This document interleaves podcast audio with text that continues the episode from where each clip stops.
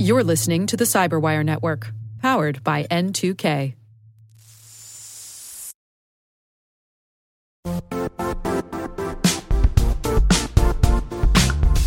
The I T world used to be simpler. You only had to secure and manage environments that you controlled. Then came new technologies and new ways to work. Now, employees, apps, and networks are everywhere. This means poor visibility, security gaps, and added risk. That's why Cloudflare created the first-ever connectivity cloud. Visit cloudflare dot com to protect your business everywhere you do business.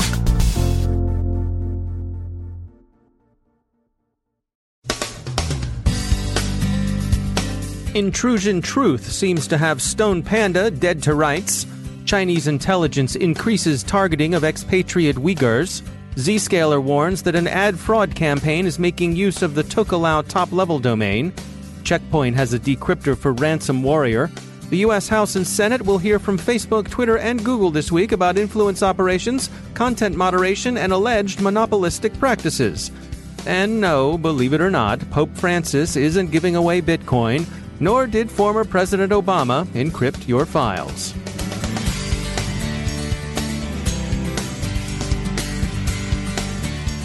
From the CyberWire studios at Data Tribe, I'm Dave Bittner with your CyberWire summary for Tuesday, September fourth, twenty eighteen. CrowdStrike has confirmed certain claims by Intrusion Truth that A P T ten, also known as Stone Panda, is connected to the Tianjin Bureau of China's Ministry of State Security, and has also confirmed the identities of two people whom Intrusion Truth has been tracking. CrowdStrike specifically confirmed that one of the two was the owner of a blog account whose handle was FisherXP, and that he was associated with a twenty ten phishing campaign by Stone Panda. The two had followed one another on Twitter, and the second individual was also connected with a GitHub account holding versions of Stone Panda's remote access Trojans, Quasar, and Trochilus.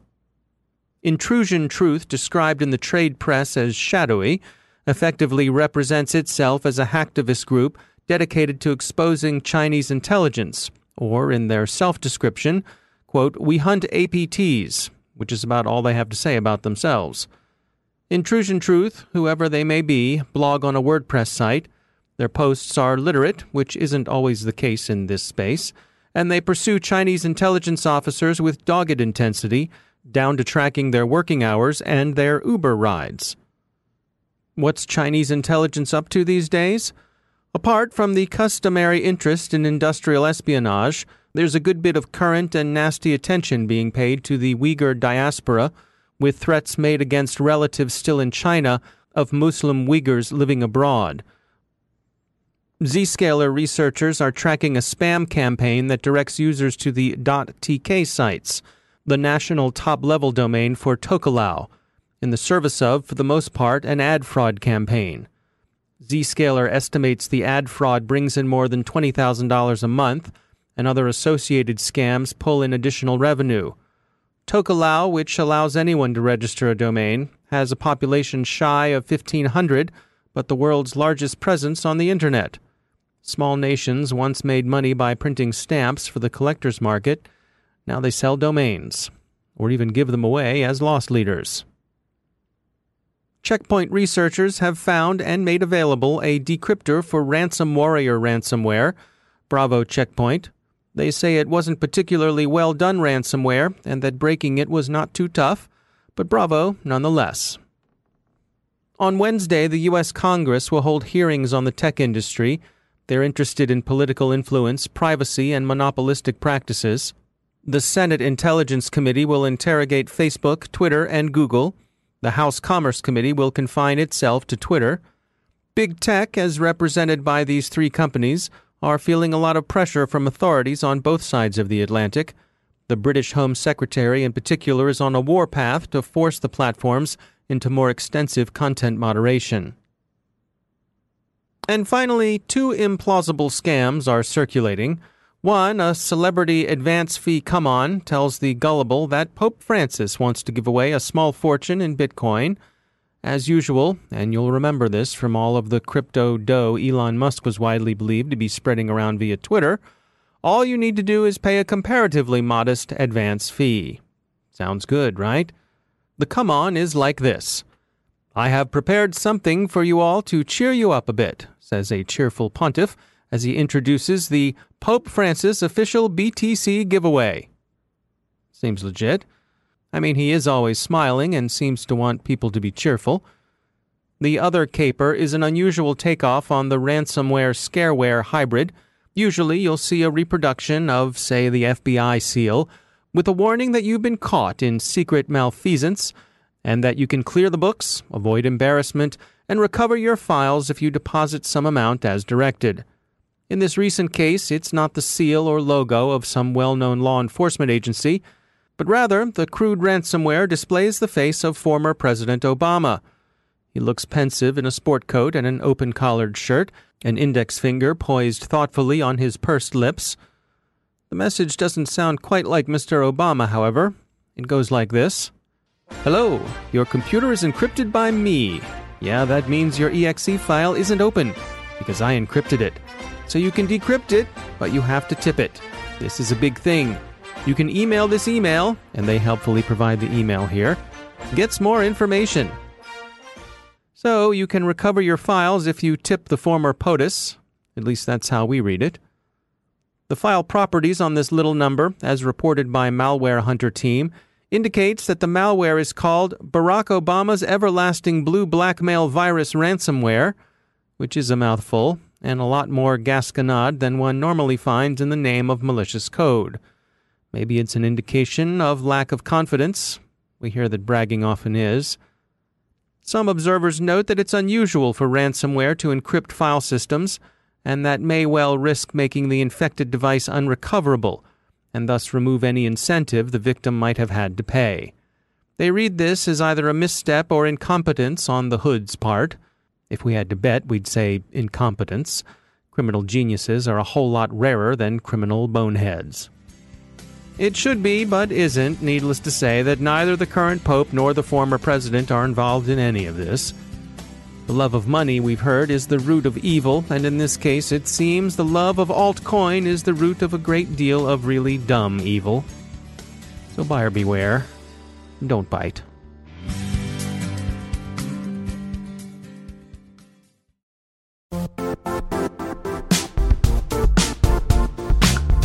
And now, a word from our sponsor, Zscaler, the leader in cloud security. Cyber attackers are using A I in creative ways to compromise users and breach organizations. In a security landscape where you must fight A I with A I, the best A I protection comes from having the best data.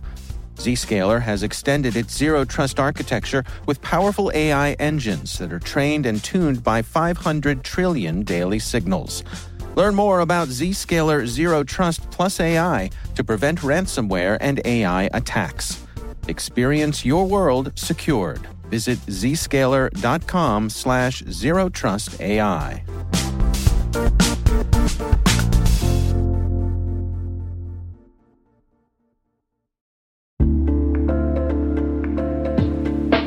Are lengthy security reviews pulling attention away from your security program? With the largest network of trust centers, Vanta can help you streamline security reviews to win customer trust, save time, and close deals fast. Proactively demonstrate security by showcasing key resources like your S O C two or I S O twenty-seven thousand one and provide real-time evidence for passing controls. And when a security questionnaire is required, Vanta takes the first pass for you. Visit vanta.com slash cyber to take a self-serve tour. That's vanta.com slash cyber.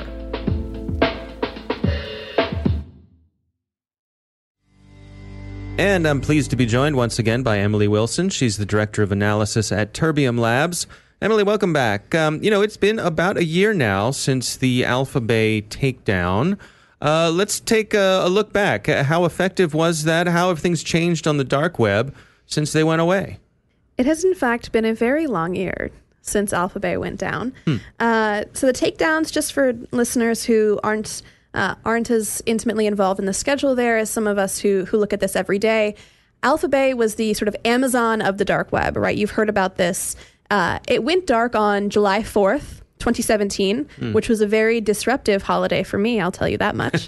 uh, and, you know, people were a little confused about, about what was happening. Uh, they weren't sure if AlphaBay had exit scammed, had sort of run off with all of the money held in escrow, if there were technical difficulties.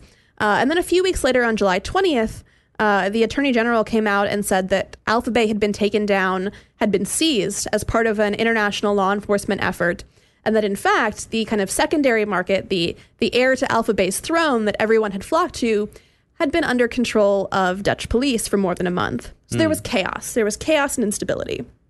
And over the course of the last year, um, as listeners will have heard, there have been uh, a series of upheavals, right? Bitcoin ricocheted from, you know, twelve hundred dollars, I think, the beginning of last year to, uh, you know, hitting twenty thousand dollars, which is obviously a, a big deal on the dark web. People are holding a lot of Bitcoin, um, and a lot of people were finding ways to use their Bitcoin. So that's disruptive. Um, there were takedowns and infighting. Uh, there was a big fraud ring um, that was issued. There was an indictment that came out from the the Department of Justice earlier this year. The Reddit communities, which is where a lot of information was being traded, were shut down. Uh, and so what happened? What does it look like? Uh, it looks both completely different and exactly the same. Hmm. Uh, and this is what I mean by that. The dark web is an incredibly adaptive community. And to be clear here, I'm talking about the criminal communities on the dark web, which is just a portion of what happens there. These communities are adaptive. They are designed that way. And so some communities were more disrupted than others. The drug communities were disrupted and they had to find new homes. The fraud communities were largely doing fine. Uh, they have, you know, operations that really run in parallel to these large markets. Uh, but other markets are continuing to thrive. We've had markets go down. We've had markets come back up. The takedowns were effective in that it took down the largest market the dark web has ever seen and potentially dismantled a big criminal network. But they were only as effective as taking down a mob boss in a major city. You haven't finished organized crime. You've just, you know, dealt a pretty significant blow. Was this just a speed bump, or has there been meaningful long-term friction applied to the system in a, in a way that would decrease the amount of commerce going on? I think it's fair to say more the latter. There is no denying that this was a milestone for the dark web in the same way that the takedown of Silk Road was, hmm. right? This was Uh, a very well-run operation, and an operation run at a scale, again, that we we haven't seen, and we haven't seen anyone else rise to that occasion. This was a very large market conducting a huge volume of transactions all around the world. And taking that down, and honestly, the willingness of the Dutch police to very effectively, I hear customer service actually improved, uh, very effectively run a dark web market for a month has now made everyone even more paranoid than they were already. Now, every time there's a glitch, now every time something goes wrong or a market goes down for a little while, all of which happens regularly on the dark web anyway, people are having to ask themselves, is this law enforcement? Is it worth it? What am I doing? How do I keep this up and running? And so some people have been scared off. Some people are operating more cautiously, and some people are figuring out where to go next and how to keep doing this, because there will always be people who are going to find a way to do this, and they're just trying to adapt faster than law enforcement can. Hmm. Emily Wilson, thanks for joining us.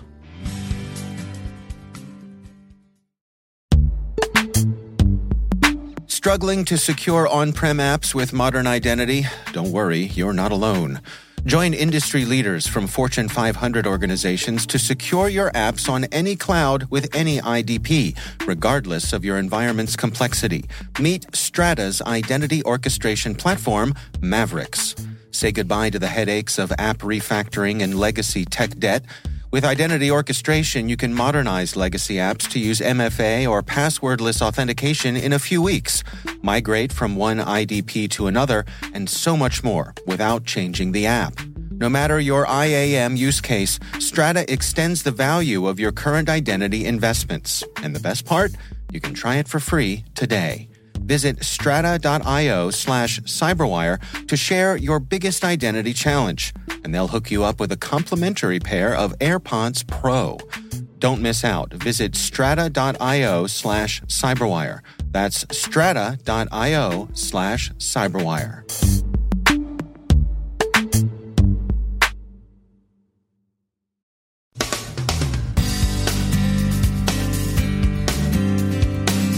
And that's the CyberWire. For links to all of today's stories, check out our daily briefing at the cyberwire dot com. And for professionals and cybersecurity leaders who want to stay abreast of this rapidly evolving field, sign up for CyberWire Pro. It'll save you time and keep you informed. Listen for us on your Alexa smart speaker, too. The CyberWire podcast is proudly produced in Maryland out of the startup studios of Data Tribe, where they're co-building the next generation of cybersecurity teams and technologies. Our amazing CyberWire team is Elliot Peltzman, Peru Prakash, Stefan Vaziri, Kelsey Bond, Tim Nodar, Joe Kerrigan, Carol Terrio, Ben Yellen, Nick Vilecki, Gina Johnson, Bennett Moe, Chris Russell, John Petrick, Jennifer Iben, Rick Howard, Peter Kilpie, and I'm Dave Bittner. Thanks for listening. We'll see you back here tomorrow.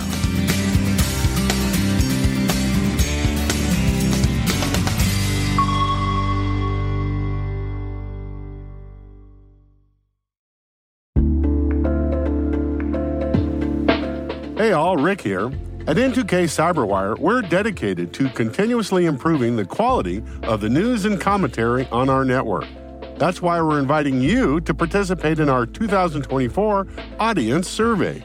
It only takes a few minutes, and your feedback is invaluable. Plus, you'll have the chance to win a one hundred dollars Amazon gift card as a thank you for your time. Head on over to cyberwire dot com slash survey. That's cyberwire dot com slash survey to share your feedback now.